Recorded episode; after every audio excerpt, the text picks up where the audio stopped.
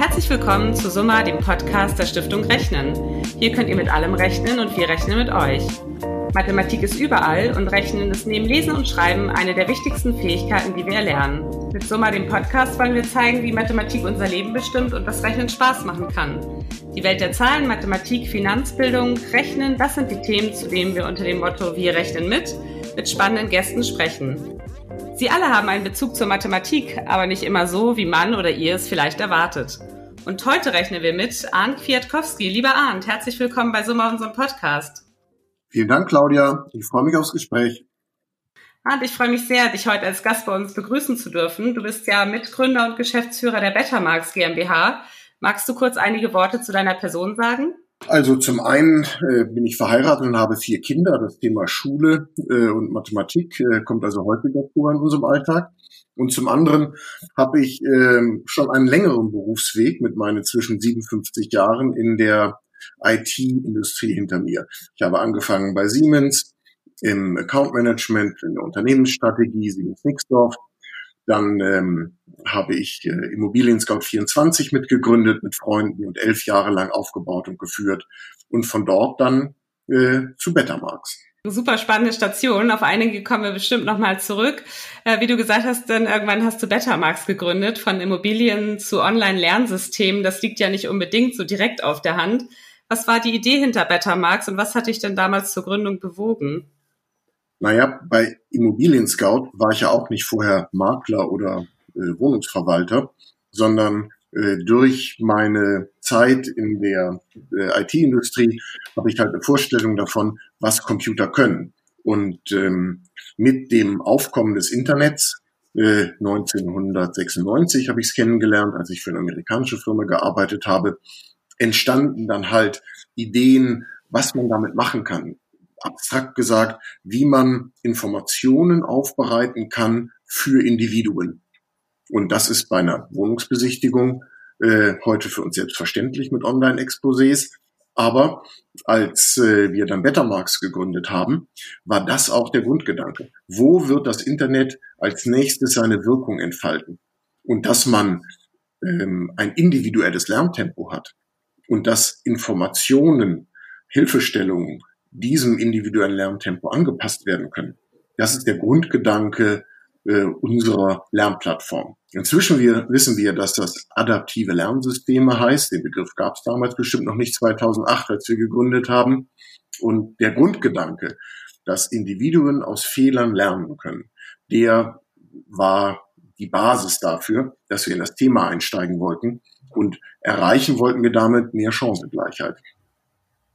Hm, das ist wirklich ein, ein ganz tolles System. Ich kann das so sagen. Wir arbeiten auch seit 2010 mit euch, aber da komme ich nachher nochmal drauf zurück. Äh, wie waren denn die Anfänge? War das so eine richtige Startup-Atmosphäre? Welche Hürden musstet ihr damals überwinden? Und äh, vielleicht müsst ihr es heute auch noch. Magst du da noch mal ein bisschen tiefer erzählen? Also die Start-up-Atmosphäre im Sinne von Ressourcenknappheit, schäbige Räume, äh, die ist nach wie vor geblieben. Da ist die Stimmung sehr wohl spürbar. Und die Schwierigkeiten lagen am Anfang darin, überhaupt so ein System zu programmieren. Wir wollten nach drei Monaten schon aufgeben, ähm, weil wir keine Idee entwickelt haben, wie denn äh, jede Eingabe eines Schülers auf mathematische Korrektheit überprüft werden sollte und dann auch noch Fehlvorstellungen erkannt werden, um die richtigen Hinweise zu geben. Das gab's nicht.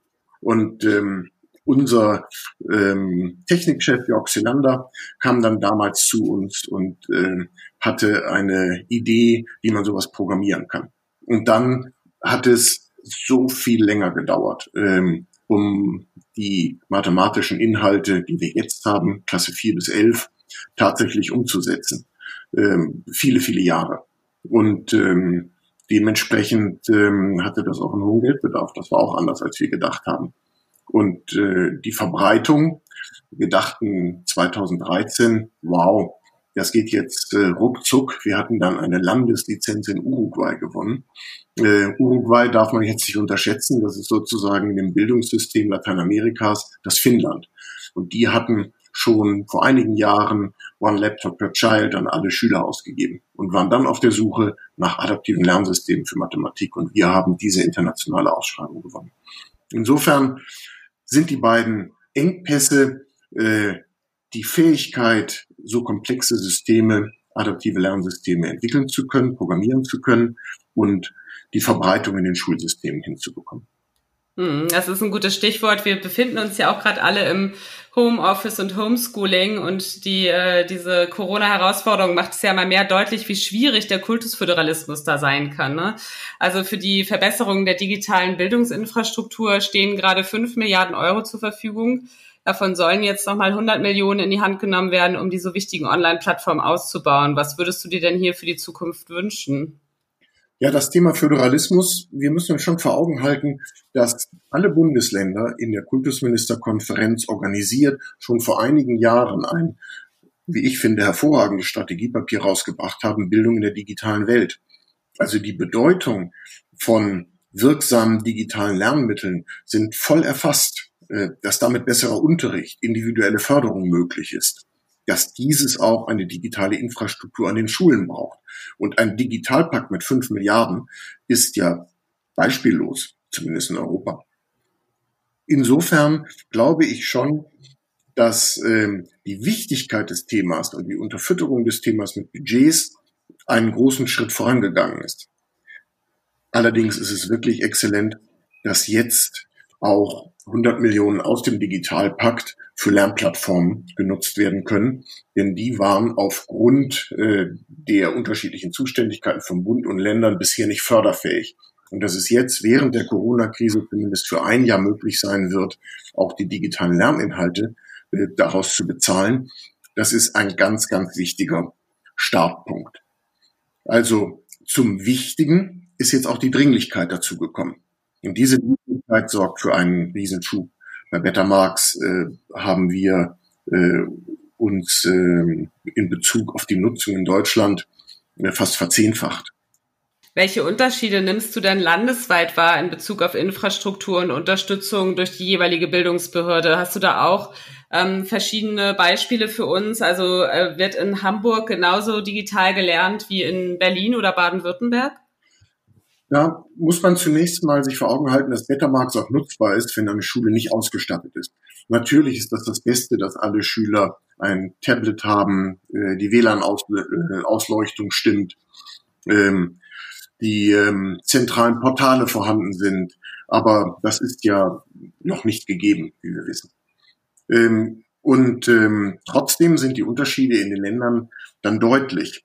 Also wenn wir mit Hamburg anfangen, äh, Hamburg ist wirklich der Vorreiter unter den Bundesländern und hat schon für das laufende Schuljahr äh, eine Landeslizenz bei zwei Lernsystemen äh, bestellt, ähm, nachdem vorher über Jahre intensiv erforscht wurde, was denn wirksame Lernsysteme sind für Mathematik. Betamax gehörte dazu und ähm, Inzwischen nutzen jetzt nach der Corona-Krise äh, gut 50 Prozent der Schüler an den Sekundarschulen äh, Betamax, also in den Klassenstufen 5 bis 10 beziehungsweise 11. Ähm, wer ebenfalls dann recht weit ist, sind einzelne Kreise in Mecklenburg-Vorpommern zum Beispiel oder die Stadt Karlsruhe. Oder in Berlin erarbeiten wir mit der Schulverwaltung eine Integration in die Lernausgangslagenprüfungen, die zu Beginn der siebten Klasse äh, stattfinden. Und äh, Schüler, die diesen Test gemacht haben, erhalten dann automatisiert ähm, Übungsmaterial, um ihre Wissenslücken zu schließen. Also es gibt Bundesländer, die vorangehen und tatsächlich ähm, die, äh, die Nutzung von äh, adaptiven Lernsystemen in Mathematik ähm, an ihren Schulen vorantreiben. Und andere die, ähm, mit denen wir nicht mal einen Gesprächskontakt haben, wo äh, wir gar nicht wissen, äh, wo die inhaltlich stehen bei der Frage, äh, wollen wir nur WLAN an die Schulen bringen oder wollen wir auch den Unterricht verbessern? Hm, also, also wollen wir wirklich ein gutes Konzept einsetzen? Das ist ja auch die Frage ne, dahinter. Ja. Ähm, ja, ihr arbeitet ja auch bereits international. Du hattest Uruguay angesprochen. Wie machen es denn andere Länder außerhalb von Deutschland? Welche Erfahrungswerte habt ihr da zum Einsatz mit adaptiven Lernsystemen? Uruguay sprach ich an. In Holland wird Betamax ebenfalls vertrieben. In Holland haben die Schulen eine sehr starke Autonomie, können also eigenständige Entscheidungen fällen und sind deutlich weiter mit der Infrastruktur. In Holland wird also Betamax als Ersatz des Schulbuches genutzt.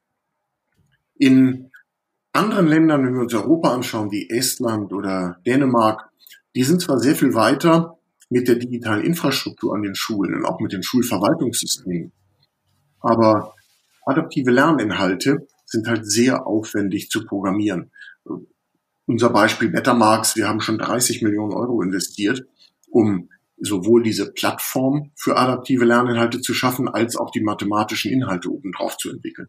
Und wenn dann Estland und Dänemark äh, Sprachräume sind, äh, wo nur wenige Millionen Einwohner ähm, wohnen, dann ist es halt noch viel schwieriger, äh, solche Investitionen in solche Sprachräume hineinzubringen. Insofern glaube ich, dass wir im europäischen Vergleich mit dem Einsatz adaptiver Lernmedien jetzt auf einem guten Weg sind. Welche Unterstützung meinst du, ähm, brauchen denn die Lehrerinnen und Lehrer in Deutschland noch dabei, adaptive Lernsysteme einzusetzen? Die Unterstützung ist sehr unterschiedlich. Wir haben Lehrer, mit denen wir 30 Mal telefonieren und ihnen erklären, was ein Browser ist und ähm, dass ähm, nein, Bettermarks äh, nicht abgestürzt war, wenn äh, Schüler ihnen sagen, sie konnten ihre Hausaufgaben nicht machen, weil das System nicht verfügbar stand. Und äh, andere Lehrer sehen sich die Videos bei uns an und äh, finden ein selbstbedienbares System. Was, glaube ich, alle brauchen, sind die Erfahrungen anderer Lehrer, wie man Bettermarks sinnvoll einsetzt. Und wir erleben auch in unseren Zahlen, dass es Lehrer gibt, die es schaffen, in der gesamten Klasse, dass alle Schüler bei 80 Prozent Korrektheitsgrad sind, bei allen Übungen, die sie machen. Das ist auch dem Umstand geschuldet, dass äh, man eine Übungsserie bei Bettermarks äh, beliebig häufig wiederholen kann und dann immer neue Werte zur Verfügung stehen. Also mit jeder Wiederholung äh, entsteht ein Lerneffekt. Und Lehrer, die es schaffen, ihre Schüler in eine systematische Nutzung, also entlang des Curriculums, regelmäßiges Arbeiten. Der Lehrer kontrolliert, ob die Arbeiten gemacht wurden, ob Wissenslücken geschlossen wurden. Wenn diese Form des systematischen Arbeitens mit dem digitalen Übungsmaterial geschieht, dann sind äh, sehr, sehr positive Ergebnisse im Sinne von einer Leistungssteigerung einer Zusammen einem Zusammenhalt der Klasse spürbar. Und solche Formen von äh, Unterstützung, von Lernszenarien, die sind wichtig, dass sie unter Lehrern ausgetauscht werden. Wir wollen das natürlich auch tun. Wenn wir gute Beispiele sehen, verbreiten wir sie. Aber der Austausch unter Lehrern vor Ort, ich glaube, das ist ein wesentlicher Erfolgsfaktor. Hm. Wir erleben ja gerade so einen digitalen Ruck, ne? Also das ist, das kann ja auch ganz viel Schub bringen in das ganze Thema und das freut mich auch insbesondere sehr. Und äh, was meinst du, wird man deiner Meinung nach rückblickend über das Jahr 2020 über das digitale Lernen sagen? Also lass uns doch mal vier, fünf Jahre in die Zukunft gucken. Also da möchte ich zwei äh, verschiedene Szenarien auftun. Äh, das eine Szenario ist die gerade herausgekommene Gym Plus Studie, ähm, eine repräsentative Studie zur Nutzung äh, von, äh, von digitalen Medien und zum Lernverhalten während dieser Phase der Schulschließung. Und da sehen wir dann, dass, ähm, ich muss mal kurz nachgucken, ähm, was wurde genutzt? Videos und Wikipedia. Ja? Äh, mhm. Da haben wir eigentlich noch überhaupt nichts gemacht, was das Lernen verbessert. Das, was genutzt wurde, waren Dinge, die einen Fernunterricht unterstützen. Es geht aber nicht darum, Fernunterricht zu unterstützen, diese Sondersituation, sondern es geht darum, digitale Medien in den Unterricht einzuweben, dass sowohl der Präsenzunterricht als auch das Arbeiten zu Hause unterstützt werden. Dass der Lehrer jederzeit den Überblick darüber hat, wo ist der Lernfortschritt in meiner Klasse, dass er dort eingreifen kann, wo Schüler abgehängt sind oder wo sie mehr Futter brauchen, weil sie sich langweilen. Wir brauchen Lernmedien, wo Schüler eigenständig in ihrem Tempo lernen können. Und äh, ja, wir sehen bei uns einen großen Sprung in der Nutzung. Aber es sind jetzt vielleicht zehn Prozent der Mathelehrer in Deutschland an den Sekundarschulen, die Bettermarks nutzen. Und da ist noch ein weiter Weg zu den verbleibenden 90. Und die große Frage wird sein, ob im neuen Schuljahr mit hoffentlich der Verfügbarkeit von Budgets sich die Nutzung von adaptiven Bildungsmedien fortsetzt. Oder ob wir glauben, äh, ein Video anzuschauen sei schon digitaler Unterricht. Hm, du hast es angesprochen, Selbstorganisation, individualisiertes Lernen. Wie wichtig ist denn das individualisierte Lernen und eine gute Selbstorganisation für den Lernerfolg? Also das individuelle Lernen, dass man aus seinen eigenen Fehlern lernen kann, in seinem eigenen Tempo lernen kann als Schüler, das ist die Basis für jeden Lernprozess. Und das hat die Schule in der Vergangenheit ja nicht gut gemacht. Wir haben dort ja ähm, ein Bildungssystem, das nicht durchlässig ist. Wir haben zehn Prozent der Schüler, die ähm, über Grundkenntnisse nicht verfügen. Wir haben eine Spitzenschicht unter den Schülern, die dünner wird. Äh, auch wenn wir die internationalen Vergleichsstudien uns anschauen, dann hat das äh, deutsche Schulsystem ja einen erheblichen, äh, ein erhebliches Steigerungspotenzial. Und dieses Steigerungspotenzial kann man mit wirksamen digitalen Bildungsmedien ähm, adressieren. Und jetzt durch die spontane Schulschließung und auch im nächsten Schuljahr die Notwendigkeit von Hybridunterricht, also Fernunterricht und Präsenzunterricht, haben wir die Chance, solche Bildungsmedien wirklich im Schulalltag zu integrieren. Und auf die Frage, wo stehen wir denn, wenn wir in fünf Jahren drauf gucken? Meine Hoffnung ist, dass wir jetzt in der Übergangszeit sind und äh, in drei bis fünf Jahren adaptive Lernmedien für jedes Fach zur Verfügung stehen und die gedruckten Schulbücher und Arbeitshefte abgelöst haben. In Klammern. Das heißt nicht, dass es keine Bücher zum Lesen mehr gibt, das ist nicht der Punkt.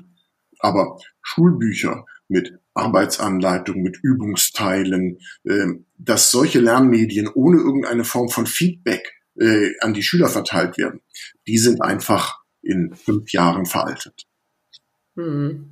Nach einem Blick in die Zukunft jetzt mal ein kurzer Blick zurück. Wir haben ja schon einige tolle Projekte zusammen machen dürfen, wie zum Beispiel den Wettbewerb Mathe macht das Tor mit Marcel Jansen und Co.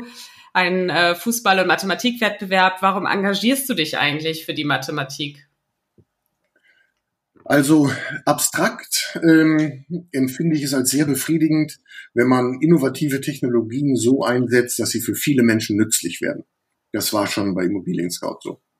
Und das Thema Lernen, was dem Individuum die Chancen im Leben eröffnet und was Volkswirtschaften in den Wohl, im Wohlstand hält oder in den Wohlstand bringt, das hat natürlich eine, einen viel größeren Hebel noch als äh, die Wohnungssuche. Und äh, das Thema Mathematik ist halt zum einen wirklich kritisch als Erfolgsfaktor äh, für Individuen und Wirtschaft. Es ist die Basis für abstraktes Denken. Und ähm, Mathematik haben wir ausgewählt als erstes Fach, das wir mit äh, unserem intelligenten Tutorensystem unterstützen wollten, weil es halt eine globale Sprache ist, weil man es leicht internationalisieren kann. Ich habe jetzt aber äh, nicht nur äh, die Hoffnung, dass wir Mathematik wirksam unterstützen können, sondern dass wir in Zukunft auch äh, auf der Plattform von Betamax andere Fächer äh, für andere Fächer wirksame Bildungsmedien entwickeln können. Hm, spannend. In unserem jüngsten gemeinsamen Projekt Mathe for Joblinge hören wir da nämlich auch immer von den teilnehmenden Jugendlichen, wie dankbar sie sind, mit Hilfe von Betamax die Tür zum Mathe-Lernen für sich nochmal ganz individuell öffnen zu können, was wir auch gerade schon angesprochen haben, wie wichtig das ist, da auch in seinem eigenen Tempo voranzukommen. Wie sah es denn in deiner eigenen Schulzeit mit Mathe aus? Du hast ja vorhin dein Alter verraten. Wie war es da? Ja, bescheiden. Ich muss, ich habe mich so von Klausur zu Klausur gehangelt und äh, in meinem Wirtschaftsstudium musste ich dann, um äh, den Erstsemesterschein in Mathematik zu bestehen, alles nachlernen. Es war grausam. Aber von daher hatte ich auch eine Vorstellung, was hätte mir geholfen. Ja. Wärst du denn heute selbst gern nochmal Schüler? Also zu der heutigen Zeit? Also ich Mit glaube, vielen adaptiven Lernsystemen? Ja, es ist ja nicht nur die Verfügbarkeit von adaptiven Lernsystemen. So viele Schüler kommen ja im Augenblick noch nicht in den Genuss. Aber mit äh, der äh, mit der Reife von heute nochmal all mit diesen vielen Themen, mit diesen vielen spannenden Themen in der Schule konfrontiert zu werden, sich damit auseinandersetzen zu dürfen, hätte ich heute natürlich eine ganz andere Aufnahmefähigkeit als früher. Früher war für mich Schule ein sozialer Raum, Insofern, wenn ich mit 57 Jahren wieder auf der Schulbank sitzen würde, würde das mit dem sozialen Raum vermutlich nicht mehr klappen. Aber ja, der Stoff wäre dann interessanter. Ja, das stimmt. Ähm, zum Ende unseres Gesprächs nochmal zwei Fragen, die wir jedem Gast stellen. Angefangen mit, äh, wo rechnest du denn privat genau nach? Oh, im Augenblick die Anzahl der Tage, bis ich mal wieder an die Nordsee fahren darf. Oh ja, das vermisse ich auch. Und auch von dir wollen wir natürlich wissen, wann und wobei hast du dich das letzte Mal so richtig verrechnet? Also auf ähm, bei Bettermarks habe ich mich so richtig darin verrechnet, wie lange es braucht, dass etwas was nachgewiesen großen Nutzen stiftet, wie lange es dann doch braucht, um die Verbreitung zu kommen. Und das ist so eine verrückte, erschreckende Konstellation, wie äh, ein Virus ohne Impfstoff braucht, damit ein wichtiges Thema auch dringlich wird. Hm. Ganz zum Schluss haben wir für unsere Gäste immer einen Satz zum Vervollständigen. Und für dich habe ich mir ausgedacht, Mathe und digitales Lernen gehören zusammen wie Punkt, Punkt, Punkt. Mathe und digitales Lernen gehören zusammen wie Herausforderung und Erfolgserlebnis. Ja, lieber Arndt, ganz herzlichen Dank für dieses interessante Gespräch. Ich drücke die Daumen, dass der digitale Ruck weiterhin durchs Land geht und dass Bettermarks ganz bald an ganz, ganz vielen weiteren Schulen ist. Bleib gesund, komm gut durch diese Zeit. Herzlichen Dank, Claudia, und viel Glück für die Stiftung Rechnen, die sehr viel dazu beiträgt, dass das Thema Mathematik in den Köpfen ist und nicht nur als Belastung, sondern als Chance wahrgenommen wird. Herzlichen Dank. Ja, und wenn euch unser Podcast Sommer gefallen hat, freuen wir uns, wenn ihr Sommer folgt und eine positive Bewertung abgebt. Hört wieder rein, wir rechnen mit euch.